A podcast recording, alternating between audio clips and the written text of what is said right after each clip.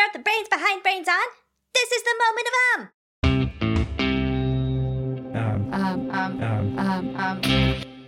Moment of comes to you from APM Studios. I'm Maggie, the magpie. I've been in flying lessons for weeks now, and finally, my mom said I'm ready for a real neighborhood soar. I'm so flapping excited. Okay, just gonna stretch my wings, shake up my tail feathers, and... whee! I'm doing it! I'm doing it! Wow, Mom! I can see our nest from here. And I finally get to meet all of our flying friends. Hello, Mr. Bumblebee. Oh, looking good, Madam Butterfly. Hi, Earl. So cool to be neighbors with a flying squirrel. Ugh! Mom, what kind of animal is that? It's huge. That's not an animal, dear. It's an airplane. And from the size of it, it looks like a jumbo jet. Humans use airplanes to help them fly, since they don't have wings. But seriously, it's ginormous. It looks like it weighs 1,000,000 pounds. How can it fly? Great question, Maggie. Listener Ion was wondering the same thing. When an airplane is flying, it needs to constantly counteract two forces, which is its own weight and its drag. Weight is the force of gravity trying to pull you back down to the earth, which is something obviously each one of us experiences every moment of every day. Drag is the force of something like wind trying to push you backwards, which you would experience, if you were standing in a windstorm, for example. That force pushing you backwards is drag. My name is Erik Axdahl, and I am an aerospace engineer for NASA.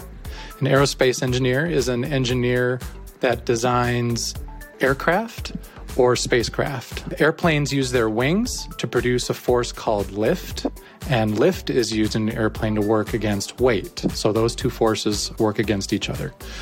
They can change their lift by either changing their speed or how tilted the aircraft is, kind of like when you tilt your hand outside of your car window and your hand goes up.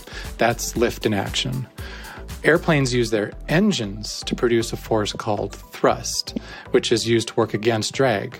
And one way they can change how much thrust is being made is by using a throttle that the pilot has control of. And one thing you might not know about jumbo jets is the 747, if it's fully loaded, ready for takeoff, can weigh 1,000,000 pounds. So that is quite jumbo.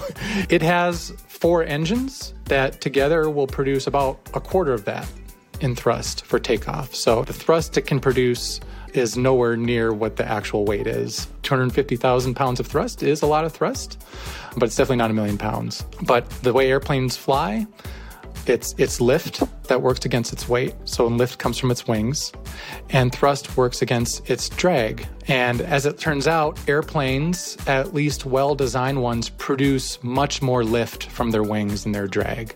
So the engines actually don't have to produce as much thrust as the airplane weighs because it's the lift that lifts the airplane up into the air.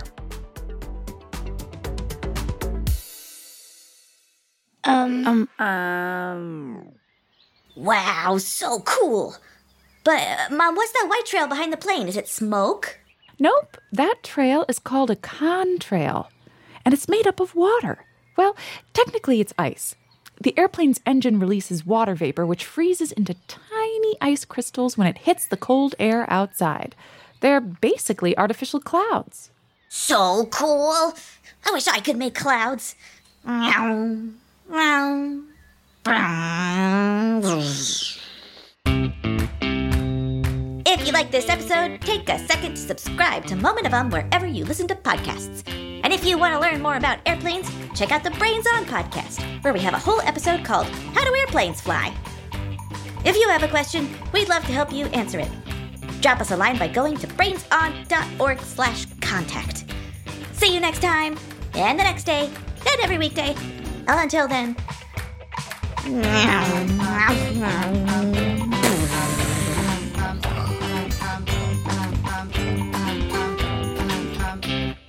It's a bird. It's a plane. It's Super Maggie.